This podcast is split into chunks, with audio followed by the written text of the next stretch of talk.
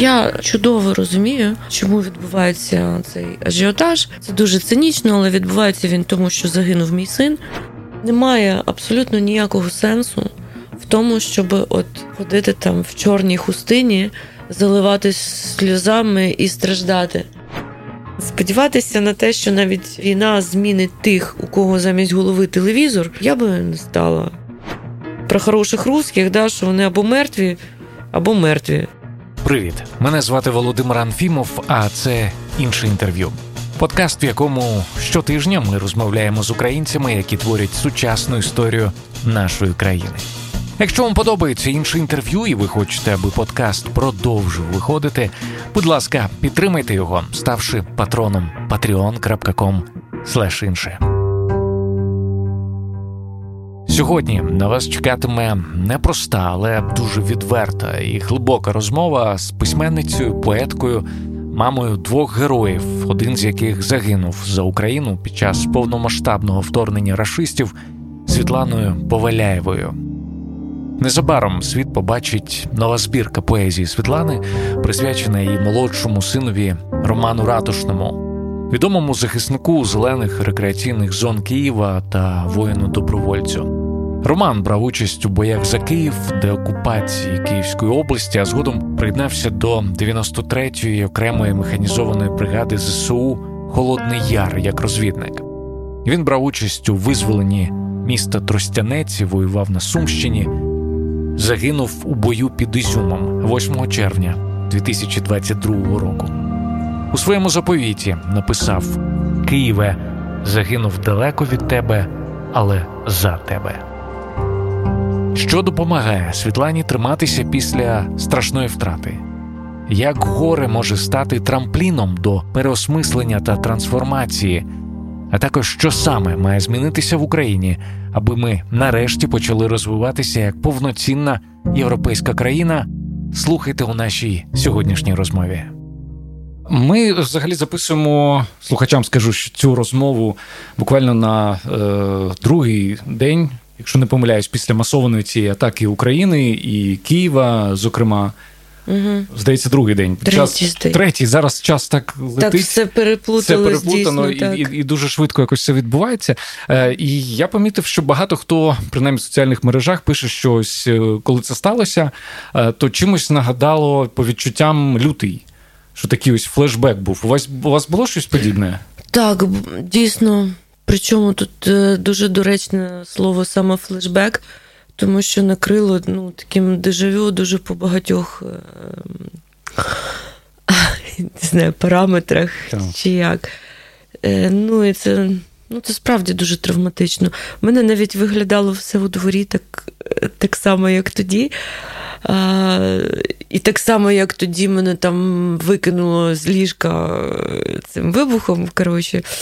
Ну, Викинуло в сенсі ну, ви, підкину, ви, ви, ну, Це відчутно було mm-hmm. фіз, ага, фізично. Фізично ця хвиля була відчутна, і коли другі були, я ну, просто вони летіли, я бачила, як вони свистять, в сенсі, як вони летять, і чула, як вони свистять, ці блідіни, от, ракети. А, І в мене просто наступні вибухи в мене квіти отак маяли, як на вітрі на ну, на підвіконні. І я навіть в тій самій курточці вийшла на двір, тому що ну, Якби ракети ракетами, а собаці срать, то треба. От. Я вас як собачник дуже добре розумію, бо в мене та сама ситуація. І, знаєш, Тоді теж я одразу пригадала, ці, коли по три дні був, була комендантська година, так. і ми з собаком виходили, тільки у нас загород, ну, закритий двір, і собака така в смислі. Я кажу: ну, от так от будеш срати тут тепер дворі. От, І люди тлумляться, теж повиходили всі. Ясно, що вже позакривалися миттєво всі кіоски, е, все тільки фора працює. Я так само, як тоді, теж зайшла в фору, стою така безпорадно роззираюся. Тоді я взяла коньяк і туалетний папір. Що цього разу купили? Ром. Ром. Насправді, е, готуючись до нашої розмови, я гортав стрічку, читав ваші пости, потрапив на один пост, я його прочитаю. Ви написали у себе, що біда не в тому, що ми не отримуємо бажане, а в тому, що отримуємо запізно. Е, якби ще кілька років тому на мене так напосідалися з усіх боків, інтерв'ю, події, запрошення, пропозиції, я була б дуже щаслива. Зараз це якесь пекло соціофоба. Такі дуже відверті слова, і, і ну, тим не менш на деякі інтерв'ю виходите, на деякі події виходите. Е, що вас мотивує все-таки брати е, участь у цьому соціальному житті? Е, ну, ви розумієте, я чудово розумію, чому відбувається цей ажіотаж. Це дуже цинічно, але відбувається він тому, що загинув мій син на війні, який був достатньо відомим активістом і взагалі уникальною людиною. У нас же ж як? Якщо ти не вмієш всім е, себе без мила пхати, та, е, то тобі треба або загинути, або щоб твоя дитина загинула, тоді, коротше, всі тебе будуть е, помічати, запрошувати і так далі. І погоджуюсь я, відповідно розуміючи це, тільки для того, щоб пам'ять про Рому тривала і тривали його справи, бо я розумію, що мене. Зрозуміло, що будуть розпитувати про нього і про те, як поживає нині Протасів Яр, от, і так далі. Ну, тільки, тільки через це, тому що класно було би, звісно, тоді, колись, коли мені це було потрібно, щоб прямо аж так люди цікавилися там моєю творчістю, наприклад. Ну, що ж зробиш, така доля. Тим не менш, давайте про творчість поговоримо. У вас незабаром виходить збірка е, так. поезії, і ем, вона присвячена е, роману, наскільки мені відомо. Е, можете трошки розказати, коли вони були створені, і що їх об'єднує, ці ці твори, які ви написали? Ну, ці поезії писалися протягом декількох років. І зрозуміло, що вони пронизані війною, навіть якщо вони не про війну так очевидно ну прямо так, буквально, uh та присвятила я її Ромі, тому що він написав заповіт неформальний, і там він процитував мій вірш. І мене це дуже здивувало. Е, ну, Це так настільки було якось тонко і делікатно він висловив свою е, любов. Я зрозуміла, що він не просто виявляється, е, читав мої вірші, а ну, щоб в такій ситуації, в тій Сулигівці пишучи заповіт, згадати на пам'ять. Е, ну... Ви до цього не знали, що він може там цитувати ваші вірші? Ні, не Ви знала. ніколи це не обговорювалося, не так? Ні, при мені він точно ніколи не цитував моїх віршів. Я навіть не знала, що він їх читає. Хоча він любив поезію і читав дуже багато. Ось і ну, тому, звісно, що цю збірку я присвятила а, Ромі. Туди ввійшли е, вірші, написані до 2022 року, наскільки я розумію. І до, і під ну і зараз, от під час. Тобто е, вона починається власне з е, тих поезій, які були в березні квітні написані. Навіть зараз. Навіть мені вже редакторка казала, що ти Павляєва, припини, будь ласка, писати, поки не вийшла книжка. От, Тому що там ще щось написалося. Я кажу, слухай, от мені так подобається, ну ті можеш не брати, і нехай будуть в наступну, або взагалі ну, mm-hmm. не будуть. Але оце мені так подобається, давай його ставимо в збірку. Тобто воно Потім знову в режимі майже реального часу. Припиняй писати, будь ласка, вірші. Я їх пишу просто одразу в Фейсбук як допис, ну, як, як пости. От, Буває, що редагую, буває, що не редагую. Творчих людей я знаю, принаймні чув таке, що у багатьох творчих людей дуже розвинута інтуїція. І е, ось ці події, які після 24-го і 24-го розгорнулися, зрозуміло, що були попередження від е, наших союзників. Зрозуміло, що було це все в е, ну як десь в новинах. Але чи було щось на більш тонкому рівні, щоб відчували наближення ось такого катаклізму?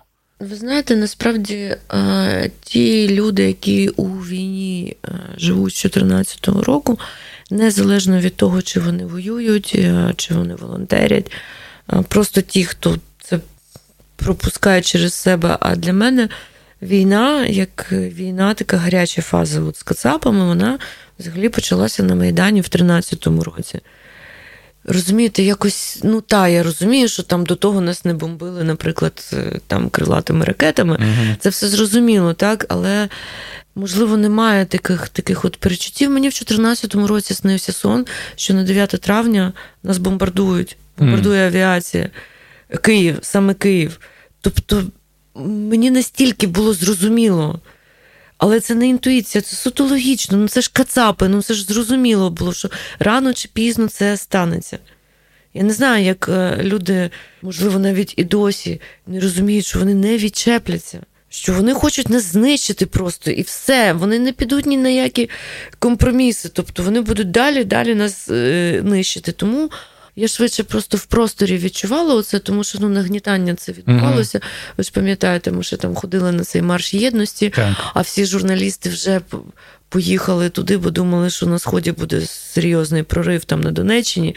Ну опти, оптимісти того... говорили про те, що все закінчиться ну, оптимісти, що все тільки на сході будуть е, е, прорив, а ну глобального не буде. Ну пам'ятаєте, були і такі думки тоді. Люди ж я не знаю. Ми настільки часто це обговорювали, наприклад, тут е, з чоловіком, що тут до Києва тими танками їхати панти, в принципі, да, що там по Чернігівщині, так. що тут, як вони заходили там з Білорусі.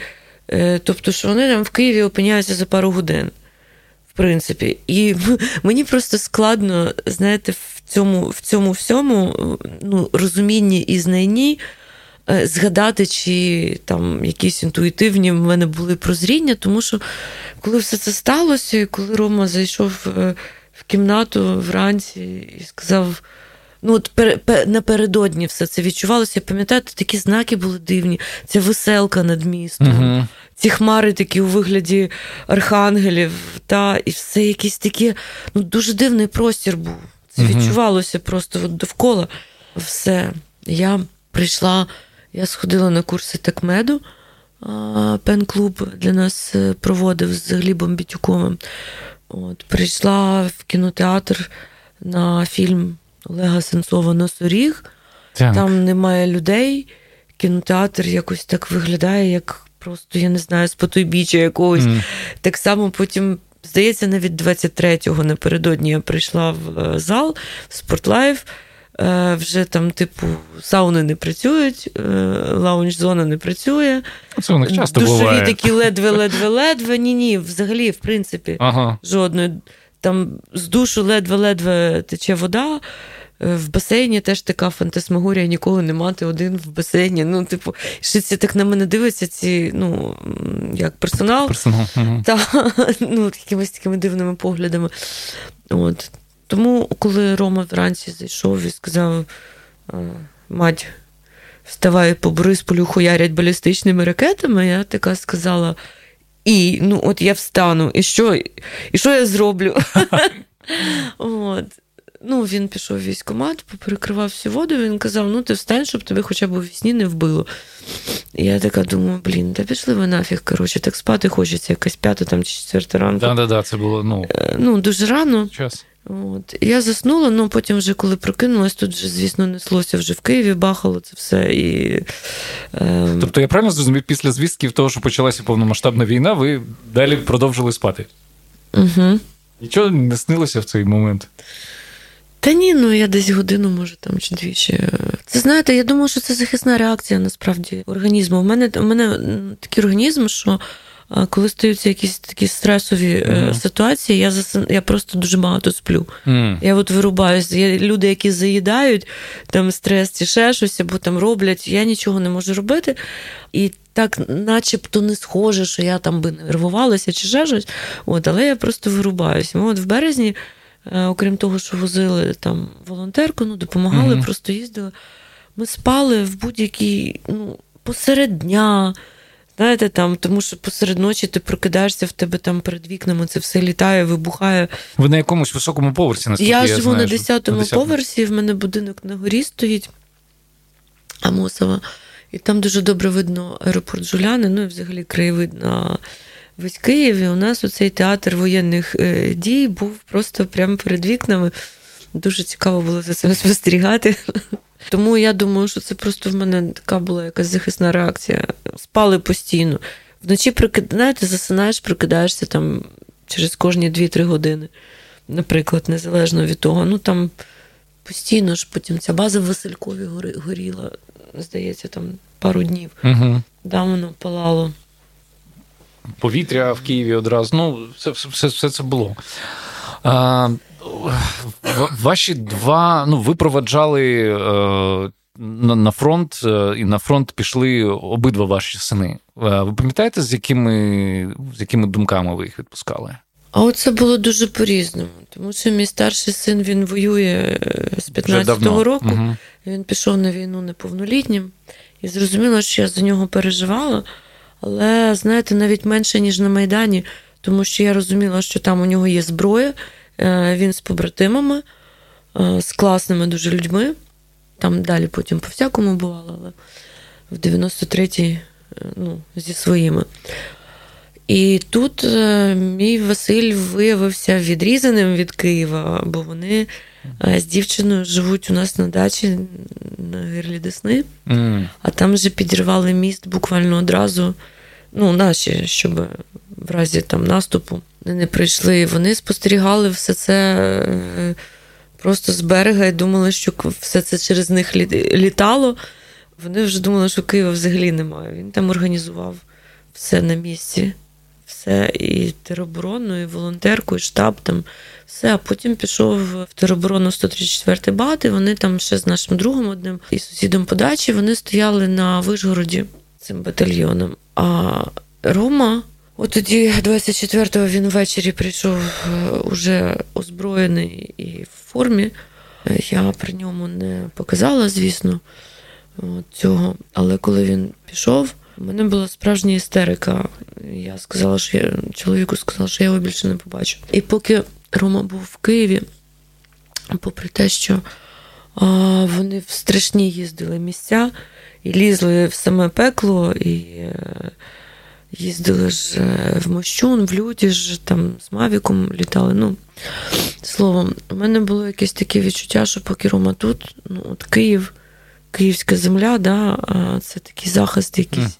Ну і для мене, власне, теж е, я не хотіла виїжджати. Рома мене переконував, що я мушу виїхати, що буде заходити русня, що будемо, ну, знаєте, там відступати, захоплювати, виходити, вуличні заходити. Бої, це все, Оце все да. ось. Ну, вуличні бої у нас і так були два тижні. Там на соломі таке неслося да, просто і стрілкотня, і, і все на світі, і вибухи.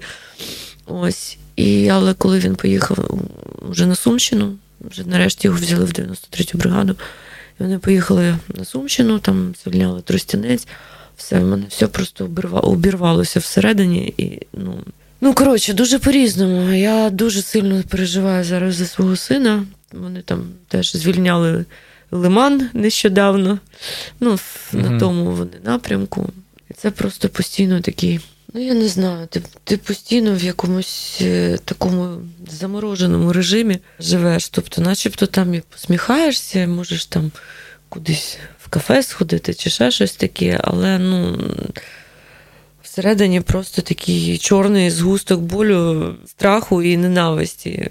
Просто я, в мене ненависть до Кацапів така, до всіх що коли мене нещодавно один британський журналіст запитав, ну, це як завжди, знаєте, а як же оце велика культура, блядь, вибачте, на слові, от це от все. От, я просто там. А це було ну, публічне uh-huh. типу, інтерв'ю, ну, типу, як майданчик з трансляцією, uh-huh. да, там із глядачами теж. От мене мене розірвало так, що просто. Що він пожалкував, що поставив да, да, да, і, і публіка просто я зірвала там овації, він такий сказав, поняв.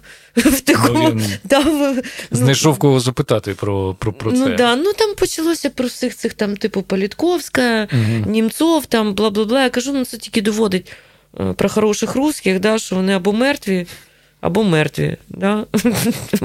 Нічого варіанту немає. Да. Виходить, що ваші ваші слова, які ви сказали чоловікові, вони виявились пророчими. Ви Романа після того не побачили? Ні, ясно, що я поки ви не поки були, поки не в Києві, в Києві були, я його бачила. І потім, коли вони вже були на Ізюмщині, а, по-моєму, після Тростянця вони заїжджали Вони ж були розвідка, тобто їх відпускали ну, там на на день, наприклад, машини вони там брали ці пікапи собі, uh-huh. ще щось. Ну, словом, по якихось справах їх там на день могли, наприклад, відпустити. От. І він декілька разів, здається, три рази він приїздив ще потім, двічі з Ізюмщини приїздив. От. Останній раз він приїздив на похорон Ахілеса і все. Ну, тобто, бачила, але оце от перечуття в мене просто вбірвалося все всередині, коли він пішов. На відміну, я ж кажу, от за старшого чогось у мене саме аж аж таких переживань не було. Можливо, серце матері все ж таки щось відчувало. Можливо, але бачите, ми нічого не змогли би з цим зробити і ніяк не могли б на це повпливати. Бо уявити собі, що Рома не пішов би воювати за свою землю, просто неможливо. А там, де він воював, і туди, куди вони полізли, ну, було б дуже дивно, якби вони вижили. Саме тому він і написав цей заповіт, і там розпорядився різними речами, бо він прекрасно розумів, що з цієї посадки вони рано чи пізно живими не вийдуть. Ви пам'ятаєте останню розмову, останній обмін повідомленнями з Романом? Як так, було? він вівторок. Ввечері 7 е, числа у них був е, вихід. у цей вони йшли 7 і, червня. Так, і він розмовляв з усіма, з усі, зі мною в тому числі, ну, переписувався в месенджері, але це була якась така абсолютно робоча переписка. Вони просили протигази. З'ясували, що вони в тій посадці днями лежали серед трупів кацапських, і ну, маски там якісь повнолицеві, ну щось uh таке. Він цього безкінечного трупного запаху, він такий просто в'їдливий, дуже uh масний. Ось. І потім все якось так обірвалось. Е, ну, просто він нічого не відповів. А, Мені все. А наступного ранку, 8-го, просто офіційно зазначена дата 9 числа, тому що е, там ті, хто вижили, двоє хлопців, вони вийшли під ранок, і повідомили. Ну і там ще літали Мавіком, перевірили. А загинув він 8-го вранці. Ну, не вранці, десь там біля 12 дня, так як хлопці кажуть. Ну і потім ми говорили з багатьма, що саме в вівторок він багато з ким говорив, там фоточки присилав різні селфі. таке. Ви колись написали, що дуже цікаву фразу, що горе це трамплін для переосмислення, про життя, трансформації та звільнення, остаточного звільнення а не сходи у підземелля у катакомби смутку і відчаю. Дуже зачепили е, ці слова. Можете б трохи детальніше про це розповісти, і, власне, як горе може сприяти трансформації з цим знаком плюс? Знаєте, якби я не практикувала буддизм, я серйозно, я не знаю, як би я це пере... Я не уявляю собі взагалі, як люди переживають такі речі, тому що пережити це неможливо. І пояснити словами, е, описати це теж неможливо. Тебе просто розриває зсередини такий страшний біль, якому немає назви. Але розумієте, немає абсолютно ніякого сенсу в тому, щоб от ходити там в чорній хустині, заливатись сльозами і страждати. Цього дуже хочуть е, різні люди такого знаєте, святенницького характеру, які можуть тобі розказати, що ти якось не так страждаєш. А, тобто там, ви, типу, навіть з таким зіштовхувалися? Ще щось таке. Ну, зі мною ви ж розумієте, що ти сядеш там і злізеш, я ж послати можу просто одразу, моментально. От, е, Ми в ці інтелігентські ігри ніколи не граємось, якщо в такий спосіб люди там mm вважають за можливе звертатися. Та? Ось. І тому ну, це насправді велика сила. Сила оцього болю, вона гігантська. І як будь-яка сила, вона насправді безлика. Тобто вона так само може бути і любов'ю, і сяєвом, і бажанням продовжувати те, що Рома хотів би зробити, і е, не встиг. Ну, тобто, я це мала на увазі, що скочуватись е, в страждання і вічі просто немає ніякого сенсу. Це не продуктивно, тому що ти не вистраждаєш це страждання ніколи. Ти будеш жити з цим все життя. Просто з цим страшним болем і з цією порожнечою. От, е, Тому сенс зарити себе в землю, тим більше, що коли в тебе є родина, от, У мене є старший син, чоловік, собака. Ну, от бачите, що і книжка, походу, написалася випадково, внезапно. Ось будемо робити фестиваль в Протасовому герою. Дуже сподіваюся, що він буде щорічним. Ось, а це ну, це велика робота, яку треба починати робити вже. Як ви розумієте, фестивалі ж не готуються там за так. типу місяць навіть. Тобто, розумієте, про що я? Не про те, щоб щось робити, щоб заглушити угу. цей біль і відволіктися, а навпаки, використовувати оцю як паливо, кінетичну да. енергію угу. та, як паливо для чогось для чогось продуктивного. От. Ну і ще для того, щоб кацапня просто утерлася, всралась, щоб вона думала, що вони нас тут просто отак от знищують і так нам роблять боляче, що ми нічого не зможемо, взагалі не зможемо відродитися, не зможемо нічого робити, творити, любити. Так хуй їм, сука. Ні, ми зможемо. Ми, ми вже можемо. Я Боже, я я просто я так хочу, щоб вони мучились всі, всі в страшни, в страш, просто от в пеклі. Вони і так, в принципі, в пеклі, вони з пекла вилізли. Ось, але я бажаю їм просто найстрашніших е, мук, таких, як пережили. Я сьогодні дізналася, що під Ізюмом тим же ж знову таки закатували а, мого друга, бійця батальйону Донбас ще в березні. Він так любив свого Канекорса, цього собаку. В нього такий пес, він його плюш називав. Ну, його звали Лоренцо, mm-hmm. Ренцо, але він його називав Плюшик. І от там остання, остання якась фоточка, ну, одна з останніх, де він з цим собакою. Це настільки хороша світла людина була. Боже, ну Володя наш Вакуленко, письменник, е, зникши ж там теж е, в Ізюмі досі нічого не відомо про нього. Ви розумієте, як таке можна пробачити? Я не розумію, які християни, які буддисти взагалі можуть ну, знайти в собі там світло, сили, не знаю, що, яку силу духа, та, щоб такі речі пробачати. Я бажаю їм тільки пекла, мук і щоб просто згнив весь їхній рід, щоб вони просто здохли всі в муках. Всі. І хороші русські теж. Ну, ми вже визначили, Хороші русські які в одних котлах, ем, інші русські в других котлах. Але однаково пекучих. Ви згадали про, про буддизм. І сказали цікаву фразу, що якби не не практика буддизму, то ви не знаєте, як би ви з цим взагалі справилися. Буддизм він же взагалі це це і релігія, і це дуже великий філософський е, такий пласт. Що саме е, в, в буддийській філософії, в буддийських підходах допомагає вам от у такі най, найважчі моменти? Знаєте, на це немає відповіді, е, тому що, як сказав один лама, е, буддизм це релігія досвіду. Ось. І треба просто практикувати. Ну, тобто, коли ти багато практикуєш руками, ти починаєш бачити.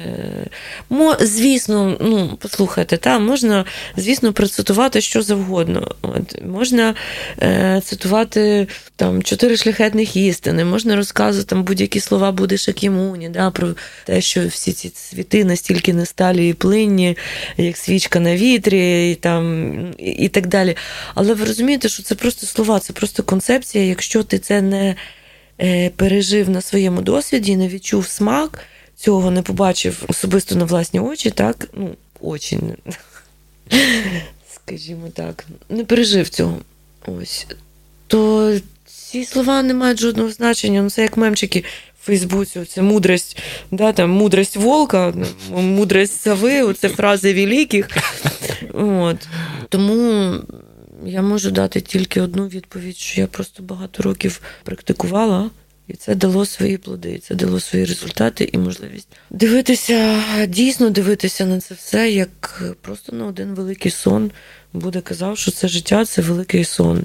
Так само, як вам вночі сниться сон, потім ви прокидаєтесь, і навіть якщо ви пам'ятаєте, що вам снилося, то насправді ну, це нереально. Це життя, воно таке саме нереальне.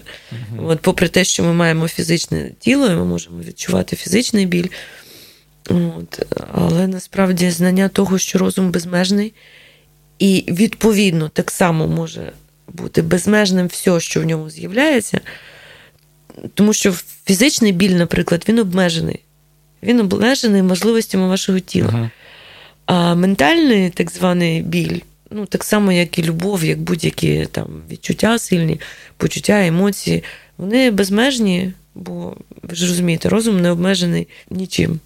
Я маю на увазі силу. Угу. Тобто, е, в принципі, скільки там 84 тисячі комбінацій бентежних емоцій, базових всього 5, ну це не так багато насправді. І ви ж, напевно, е, за собою, коли спостерігаєте, ви розумієте, що будь-які відчуття. Ну, рано чи пізно ти починаєш ходити по колу. Тобто uh там рано чи пізно да, вже нічого нового, ти переж... ну, подумати, наприклад, про це не можеш, так? От. Але сила цього безкінечна, на відміну від фізи...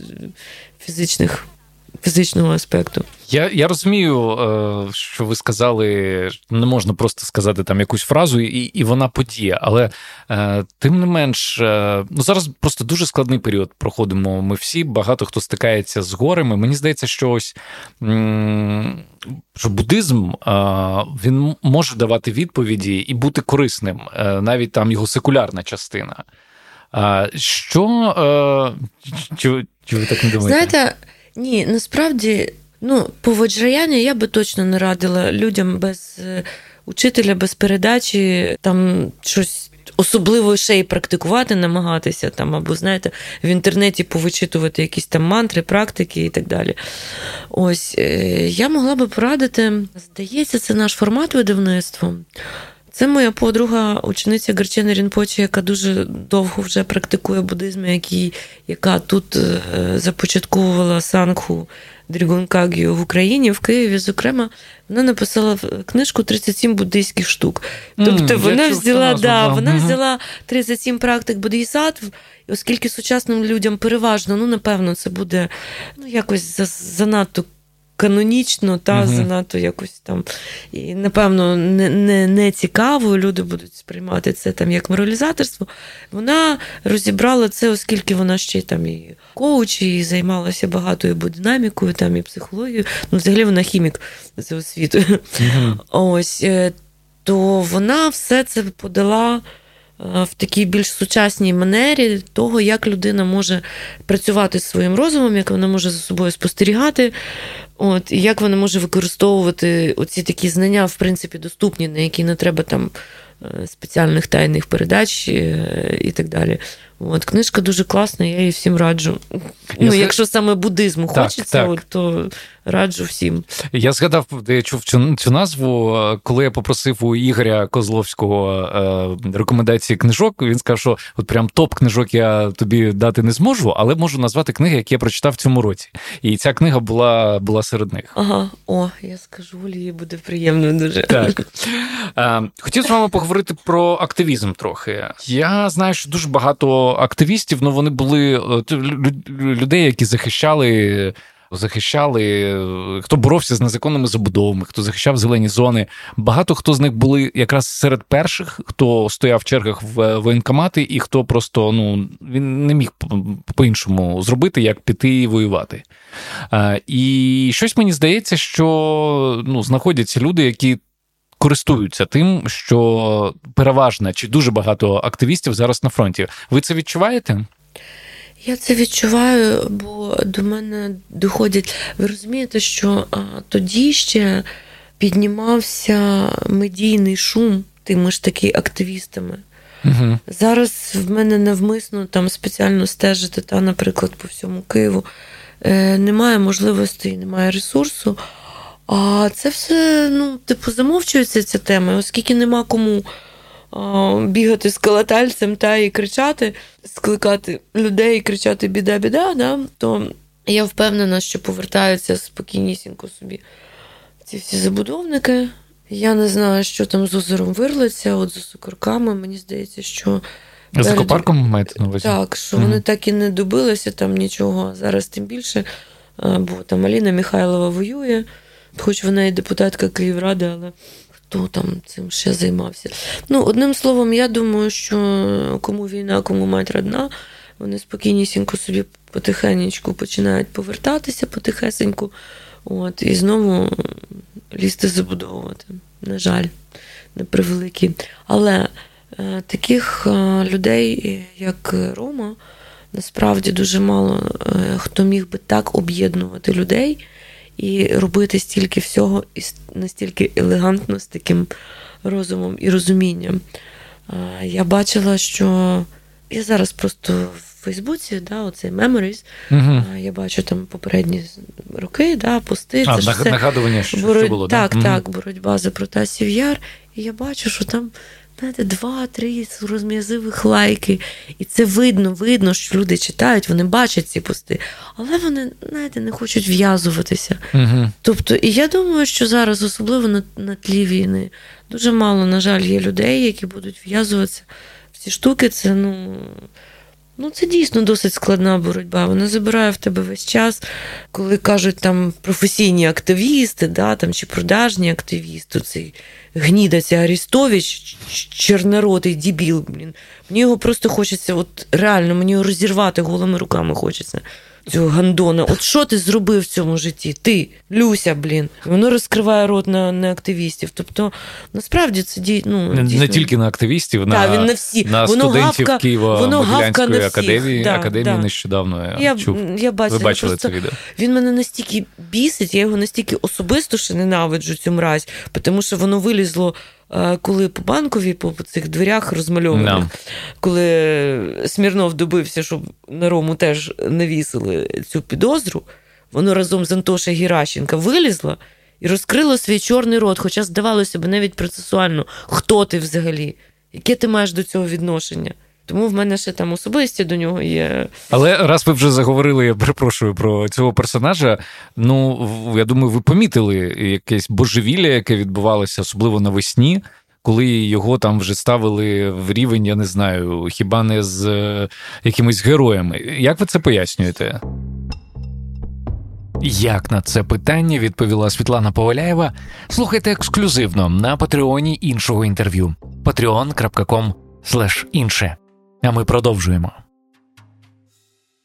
Давайте поговоримо трохи про майбутнє і той момент, коли а, ці люди, які зараз зі зброєю в руках, повернуться.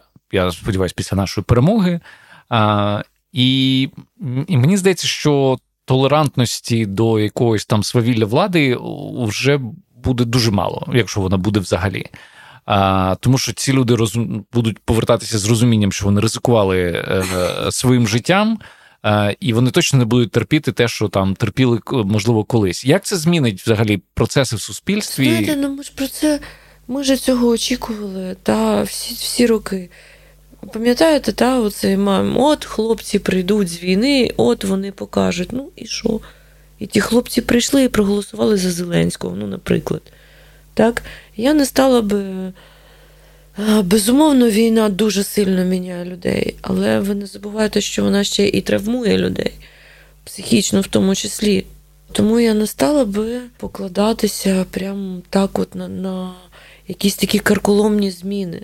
Я впевнена, що е, той, хто захищав Київ від забудов, він і захищатиме далі коли повернеться після війни. Ну тобто, навряд чи е, е, сильно щось кардинально зміниться. Безумовно, я думаю, що ну, те, що ви сказали, так може бути, що люди жорсткіше будуть ставитися до совілля влади. Але ну ви подивіться, ну подивіться, люди сидять.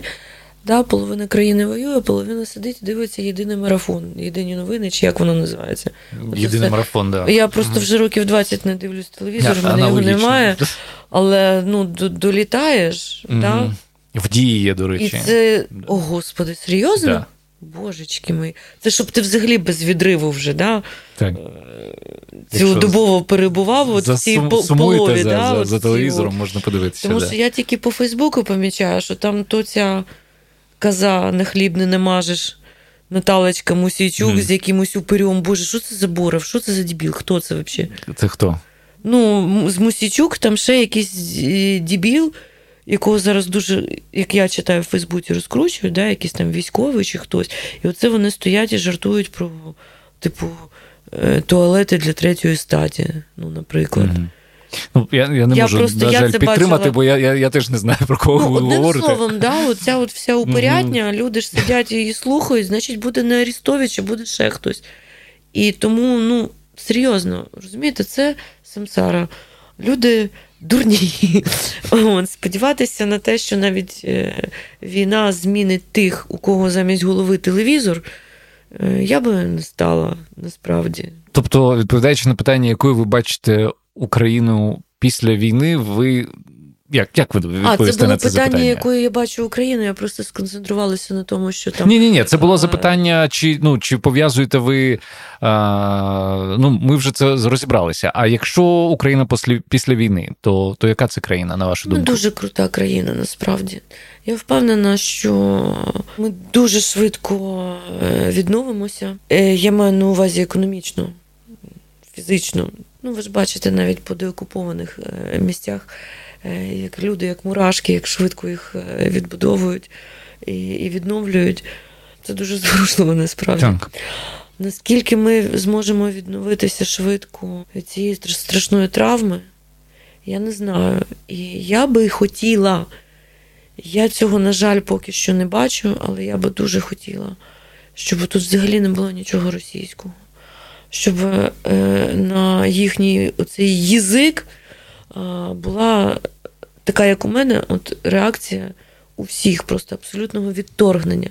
Знову ж таки, коли людям промивають мізки е, єдиним марафоном, і там половину якихось кацапів сидить, і знову своєю цією кацапською щось там базікає, то сподіватися на це на превеликий жаль не доводиться, але я сподіваюся, що величезна кількість все-таки людей набагато більше, ніж е, до війни, укоріниться в своїй українській ідентичності, і ми будемо розвиватися як повноцінна європейська країна, яку всі поважають в світі, тому що ми дали тягла цим уродам, конченим цим ванькам, які розказували, що вона друга армія світу, да, і оце все.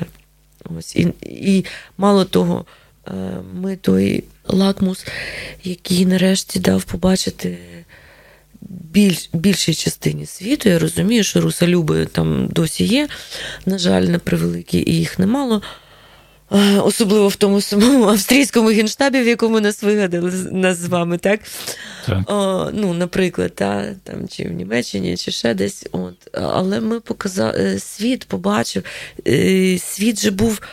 Їм настільки кацапи напарювали свій оцей от балет і Толстаєвського, що світ був реально от закоханий в цю загадочну, удивительну Росію. От, і ми так, угу. і ми їм показали, що це все лайна варте, що це все абсолютно вторинна, нікому не потрібна культура, без якої світ абсолютно спокійно може прожити.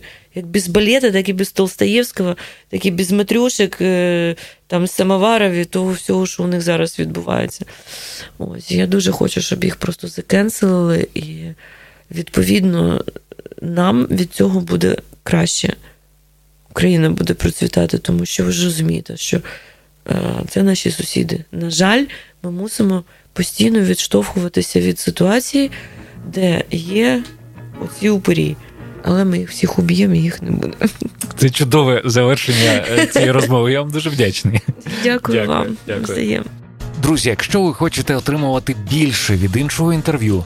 Долучайтеся до нашої patreon спільноти і слухайте ексклюзивні бонусні фрагменти, які не увійшли до основних випусків. patreon.com інше.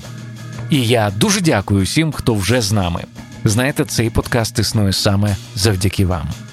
Також я дякую нашим інформаційним партнерам на часі. Це медіаплатформа сучасних українців, де можна читати та публікувати класний контент, а також дізнаватися і обговорювати свіжі новини на часі.ком. З вами був Володимир Анфімов. Підписуйтеся на мене у Фейсбук, Інстаграм та у Твіттері. Та не забувайте тегати інше інтерв'ю в соціальних мережах. Почуємося.